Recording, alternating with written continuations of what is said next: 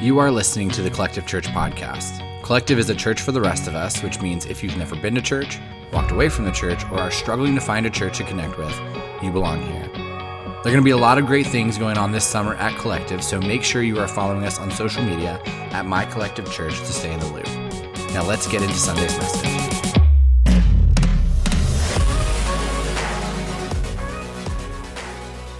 Do you all want to know how many pounds of food you donated to the Mission Restock on Friday? Yeah. Uh, we stopped posting that stuff on social media a few years ago to encourage you to be here. Uh, I just want to start by saying, um, before we share the total, we set the goal really high for this one. Um, we, went, we actually didn't go back and look at like historical data. Uh, ultimately, I was like, hey, Danielle, let's just pick a number. And we just picked a number. Um, so we picked the number 5,250 pounds. And in true collective fashion, you all not only reached the goal, but you crushed it, as over 7,000 pounds of food were delivered and dropped off.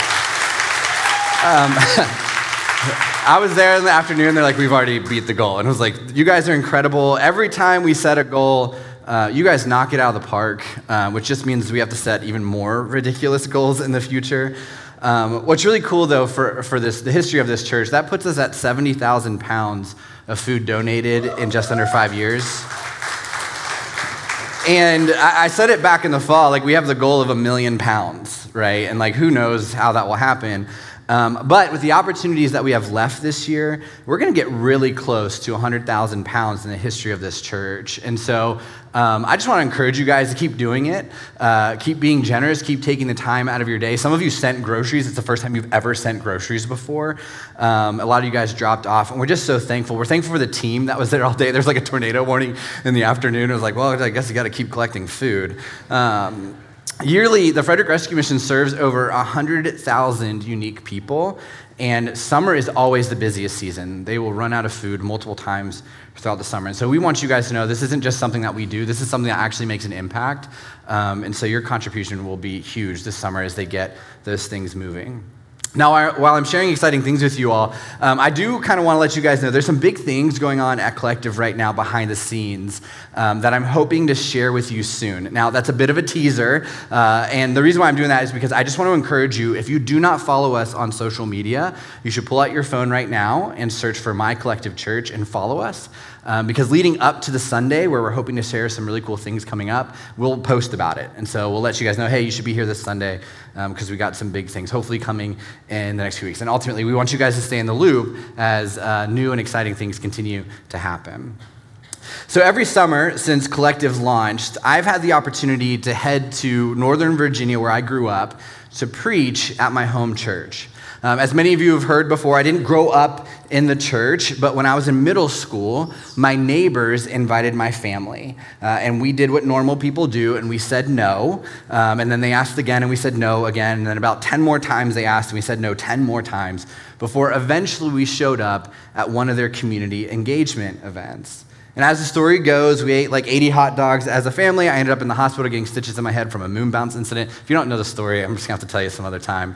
But the next day, my family went to church for the first time in my life. Right? Like we didn't grow up in the church. It wasn't one of those things where as a kid I was there that we stopped going. Literally the first time I ever walked into the church was when I was about 12 years old. Then over the next few years, my family got involved. We started serving. Uh, my brother and my sister decided to put their faith in Jesus and they got baptized. Uh, then I did, and then my parents did. Uh, and it's this really cool story. And every time I'm there preaching, the church tells this story. And at first, I really liked it, right? I show up to this church, there are a little bit over a thousand people, and they all know me as the hot dog kid, uh, which I don't like. That's not going to become a thing here, I promise.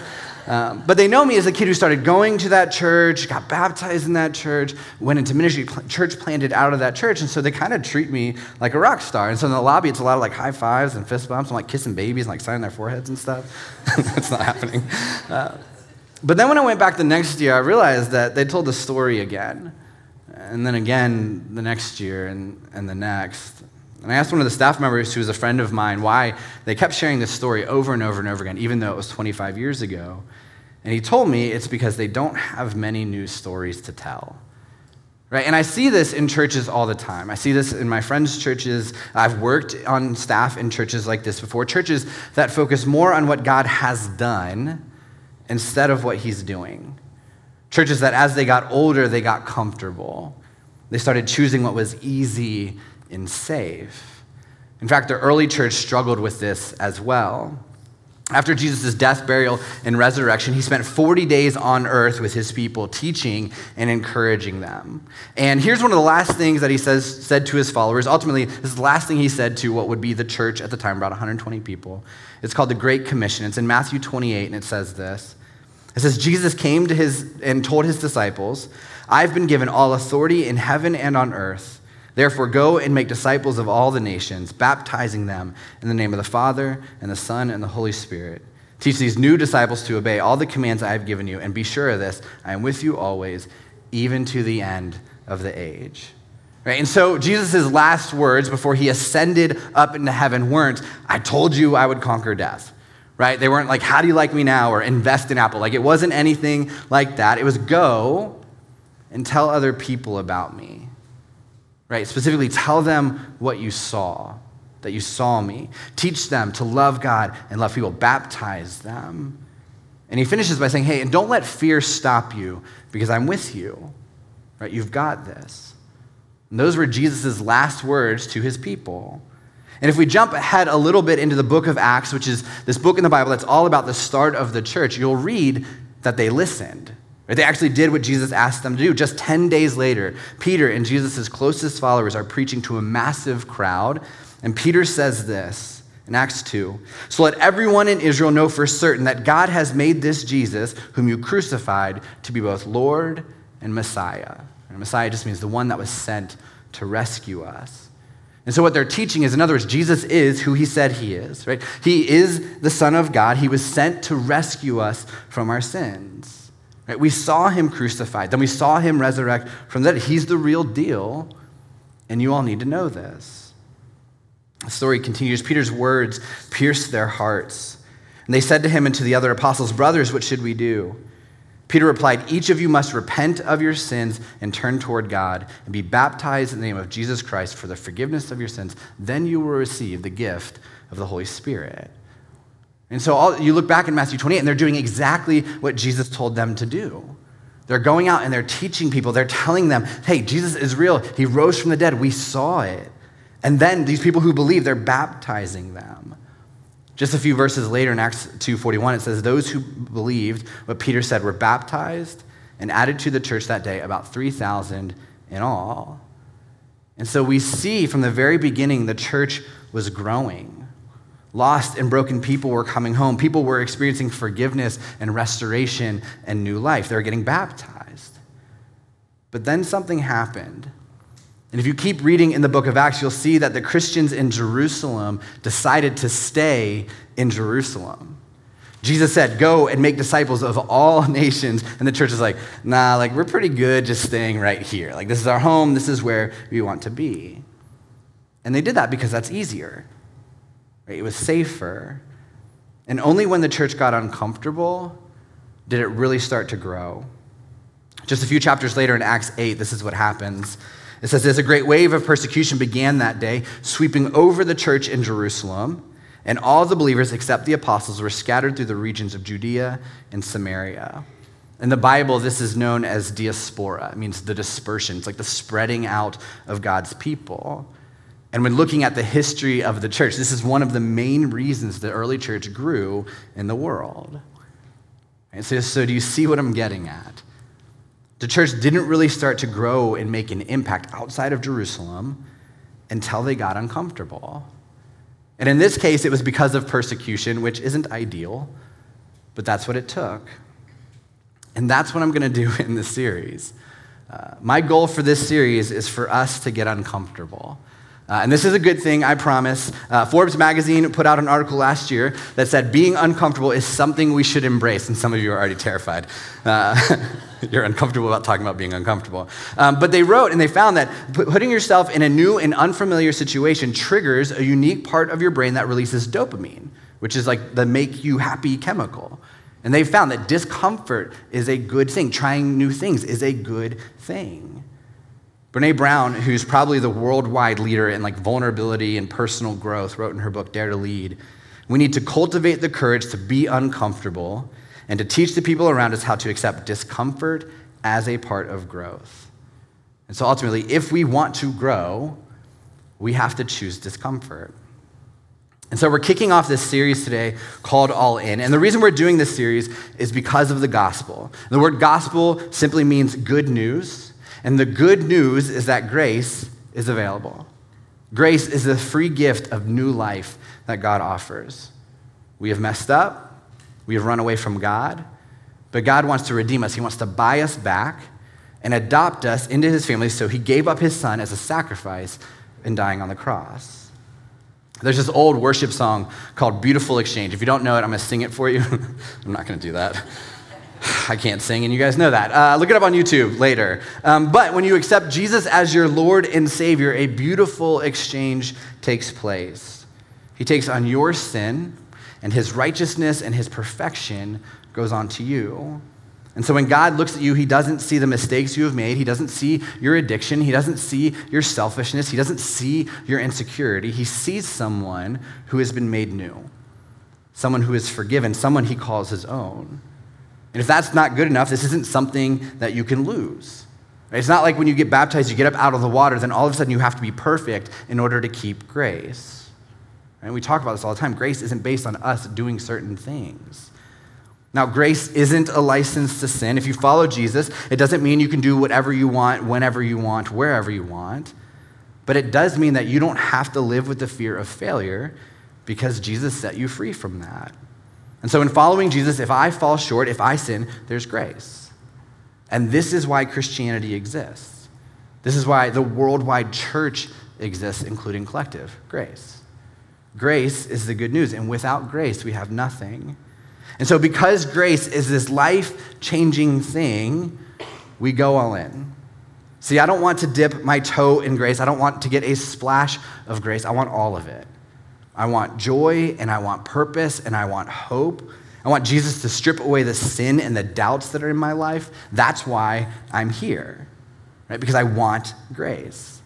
That's also why I'm here, because I want that for you all as well. This is why Collective exists, so we can create a place for people to experience the good news, to be a place where we can recklessly follow Jesus and invite others to do the same. So let me just tell you something. If you're here and you don't follow Jesus, I'm going to let you in on a little secret. This is what the person who invited you here wants you to know.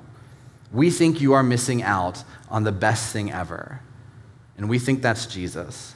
And we want you to go all in because we think that following Jesus will easily be the best decision you will ever make.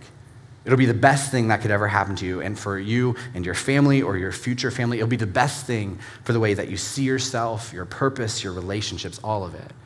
That's what we believe. Actually, that's what we know. And we just want you to have the best thing we have ever found. That's why we invite, that's why we bring, that's why we do everything we do. It's why collective exists. And so if you are here because your friend won't leave you alone, he just wants you to have the best thing he's ever found. So throughout this series, I'm going to challenge Christians to go all in when it comes to their faith to go all in when it comes to their relationship with Jesus and their spiritual disciplines, to go all in when it comes to this church, to go all in when it comes to sharing the good news. And throughout this series, I'm going to challenge all of you who are not followers of Jesus to give your life to him and get baptized. In fact, I'm also going to challenge those of you who love Jesus but have never been baptized before to take that next step as well. And it will get uncomfortable. I'm just going to let you know up front. This series will make us all uncomfortable, but I just want to encourage us to lean in and let's see what God can do when we do. When creating the vibe for this series, we decided to go with cliff jumping imagery uh, because this is one of those things where if you're not all in when it comes to cliff jumping, uh, it kind of looks like this. There, there's no audio because there's a lot of screaming. Um, yeah, so we don't want that for your life um, and for your faith. This one's my favorite. Oh, Just kidding, I'm not going to do it. she, listen, they're okay. See, they saved her. She's fine. So, last one. Uh, she's like, Yeah, I'm going to do it. No, I'm all in. Nope, just kidding. Oh, and I'm all in anyways. So, ultimately, we don't want your life to look like that. Okay? We don't want your faith to look like one of those things. Like, we don't want your relationship with Jesus to be one of those things where, like, hey, I think I'm all in, I'm not all in, all of a sudden you're tumbling down the side of a cliff. They're all okay, all right? Goodness gracious. Some of you are like, they might be hurt. They're not, just their egos. And so I don't want our church to look like that, right? I don't want us to pretend like we're all in and go stumbling down the side of a mountain. Uh, one of our values as a church is own your growth. And we say that that means that we use our time, talents, abilities, and resources to become more like Jesus. And so while I can't make you grow, I can make you uncomfortable. Um, your faith is your faith, and your growth is your growth. I can't make you be all in, but I can create discomfort. And so that's what I'm going to do. In this series, I'm going to challenge you and encourage you to create space so you can grow personally and spiritually. I'm going to challenge you to take next steps. And I'll just let you know up front, because we're already talking about discomfort. We're going to talk about topics like giving and serving and inviting, all the things that you don't want to talk about in church. And what we're going to do is we're going to focus on what the Apostle Paul wrote in his letters that he sent to the early church that we find in the Bible. And so let's buckle up and do this together. Uh, here's the first thing I want to look at from Paul. He wrote this to a church in Corinth. And just for context, uh, Corinth was a very messy city, and the church there was messy as well. To be honest, they're a lot like Collective. It was full of jacked up people trying to figure it all out. And so here's what he wrote in 1 Corinthians 9, verse 23. He said, I do everything to spread the good news and share in its blessings. Right? And so Paul is saying, I do everything I can to tell other people about the grace of God. But what does everything entail?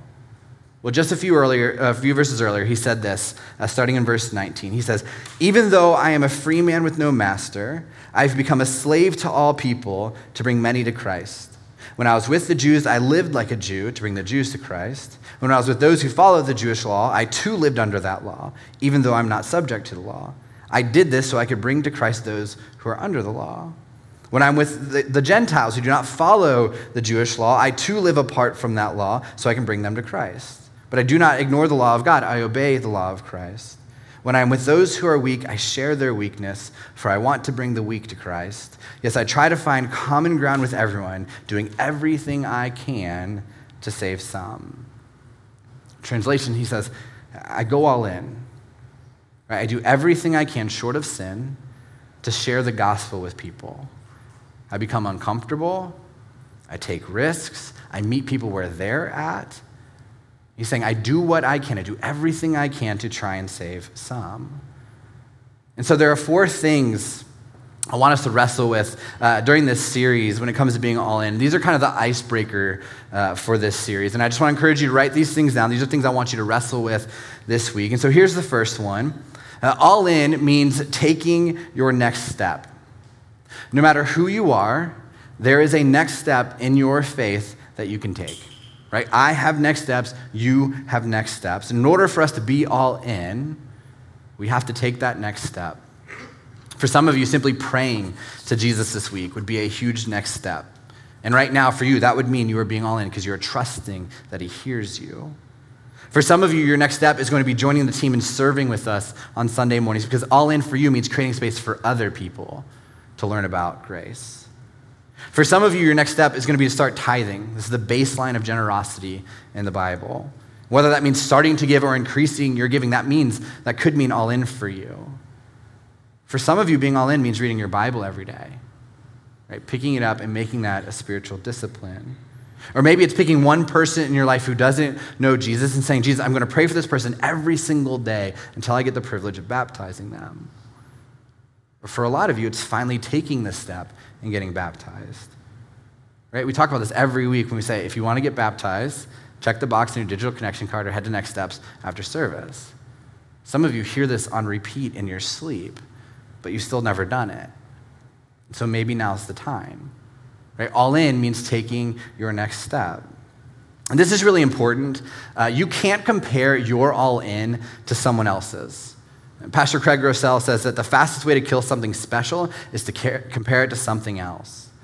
And so, as we go through this series, it's going to be really easy for you to look at another person in your life and their faith and say, Well, I'm doing better than them, so this series is not for me. But that's not really how it works. All in looks different for the stay at home mom of three than it does empty nesters. All in looks different for the teenager than it does for the person in grad school. All in looks different for different people. So this isn't about looking at the person next to you and comparing yourself to them, it's about you. So the question is what is your next step? Not compared to other people, right? Looking at your own faith right now and what you are doing right now, what next step do you need to take? Here's the second thing when it comes to being all in all in is about right now. Pastor Craig Groeschel also explains that there are three different stages of faith. He says uh, there's not following Jesus, there's following Jesus, and then there's being radical for Jesus, meaning all in for Jesus. And he says that people can actually move kind of in between these stages.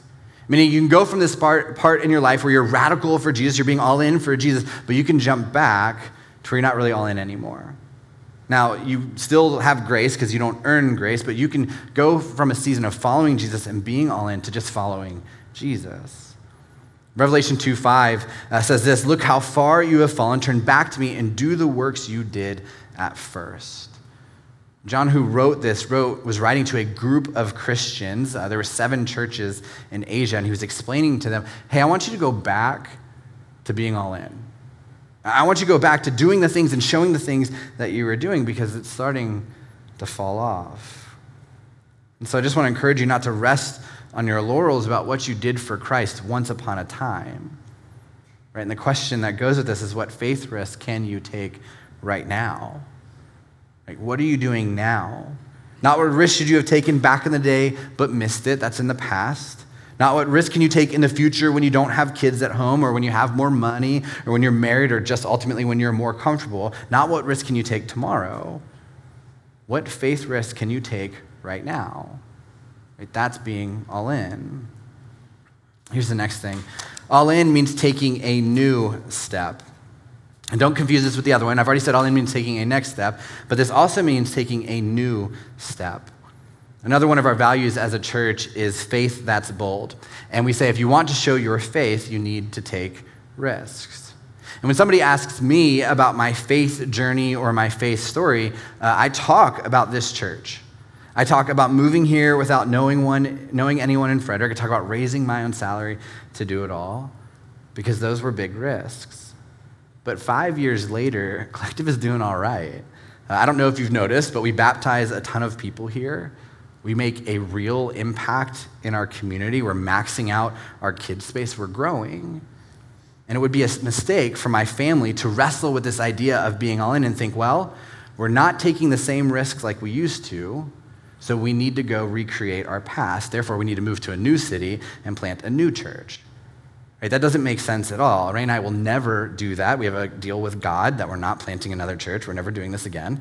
Uh, I'm going to die here, probably right here. And so the question that goes with that is this in this season now, what does it look like to lay it all on the line? Let me explain it this way. We've all seen the married couple who, when they're dating or engaged, they're first married. Every time they see each other, they have those like googly, love drunk eyes, right? You know the people that I'm talking about. But then a few years in, something in the marriage fades. And so one spouse will say, Things aren't what they used to be. I don't feel the way I used to feel. I don't have those butterflies anymore. And because of that, I'm going to try to recreate those scenarios that caused that in the first place. And so what they do is they download the app they shouldn't. They send that friend request that isn't innocent, they reconnect with somebody. Right? He shows interest in her. He gives her butterflies. She wrecks her home. She gets a divorce. She leaves her kids and gets married to someone else because she thinks that the only way for her to feel the way she used to feel is to recreate it. She doesn't realize that if she just dug in and worked on things, they could have experienced a deeper love that only comes after having persevered through trials. Now, I'm going to push on some of you a little bit who are stagnant in your faith because you're trying to recreate the past. Um, you're trying to hold on to something in the past. Some of you uh, want your college ministry back, but you aren't in college anymore.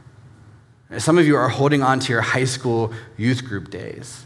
But God created that ministry for you at a specific time, at a specific place, for a specific purpose. And it was great when you were 16. But you aren't 16 anymore. Some of you are holding on to the next steps you took at your old church, but you're at collective now. And God's asking you to do something here. Some of you want that experience you had on a mission trip once, but guess what? God has called you to do your mission in Maryland. And I'm not saying to settle. What I'm saying is to dig deeper. Don't sit around waiting for the past to repeat itself. Find a new way to spread the gospel. Find a new way to take a risk. Find a new way to hang on to Jesus. Because the truth is, God's turning this world upside down through a place called Collect. And if you go all in, your life will never be the same. Right? We know that God is doing a new thing here. He doesn't specialize in recreating the past. What he's done in the past is just a model for the future. He doesn't need to resurrect Jesus again. He wants to resurrect something in our lives.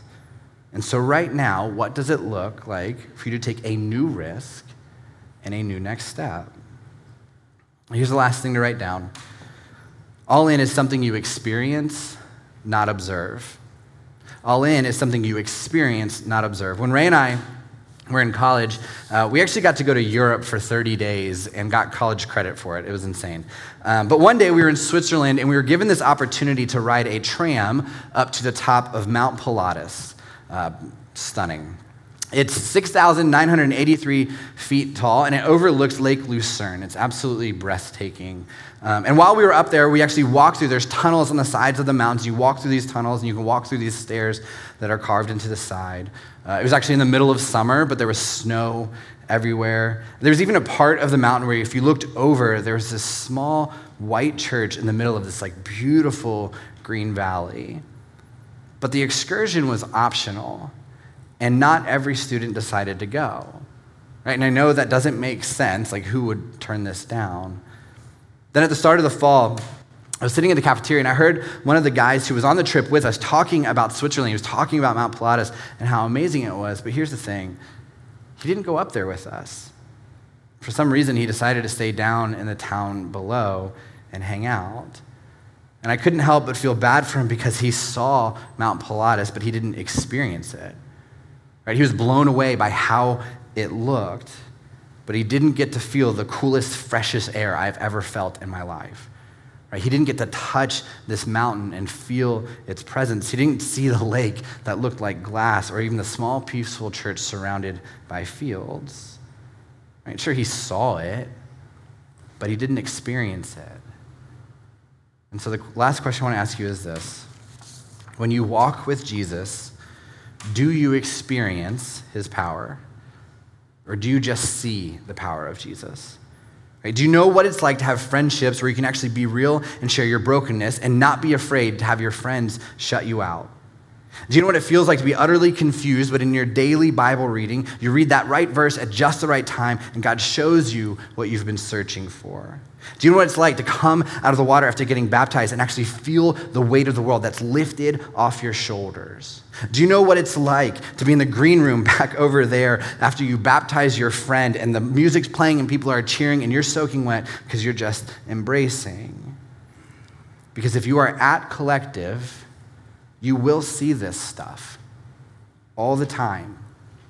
But do you experience it? Do you know what it's like to pray for something every day and then have God answer that prayer? Do you know what it's like to write the biggest check you have ever written in your life to give away and you hesitate before signing your name, but then you do it? Do you know what it's like when you're with somebody and they ask you about your faith and your palms get sweaty and you say that little prayer to God, God, please help me, and then you tell them about what God is doing, not what He's done, what He is doing in your life? Do you know what it's like to pick up the phone with a pit in your stomach and say, I'd like to work on our marriage? Do you know what it's like to feel completely unqualified, but say to God, God, if you need somebody to do it, I'm just going to do it? Because you will see this stuff here every Sunday. If you are here, you will see it but do you experience it? Because that is what Jesus wants for you. That is what Jesus wants for everyone. So don't you want that? It's time to jump all in. Let's pray. God, if we're being honest, um, I think the idea of next steps and discomfort isn't really something that we long for on Sunday mornings. Um, God, ideally, we would prefer to just show up at church and, and hear the things that make us feel good and then go out into the world and kind of be uh, depleted and then come back on Sunday and be filled back up. Um, And God, we know that is one way to pursue faith. We know that's one way to experience this. Um, but God, that way feels a lot like people who hesitate on the rocks and stumble their way into the water. And God, that's not what we want. God, we, we don't want to be the church that seeks out comfort. We don't want to be the church uh, that finds our, our really good place where we're at and just sits still for as long as possible. God, we want to be all in. Ultimately, we want to see people experience you. We want to see people um, hear the good news. God, we, we want this city and this county and this state um, to fall in love with you and see their life changed. And God, we know in order for that to happen, we can't be half in and half out. And so, God, I pray this week uh, as people feel uncomfortable, um, that they really begin to wrestle. And God, we really begin to wrestle with this idea of what's our next step. God, I, I pray for myself personally that, that you show me what I need to do. God, I pray for everybody else here that you show them what they need to do. Um, God, give us clarity on that, give us peace on that. And ultimately, God, let us feel your presence and feel your grace and feel your love, and, and, and let that be the energy that, that pushes us to take that next step, knowing uh, even if we fail, we're going to be okay. God, thank you for what you're doing in this church. Uh, God, thank you for the examples that we have in the Bible of what churches look like. Um, God, thank you for the challenges that you give us. We love you and pray these things in your name. Amen.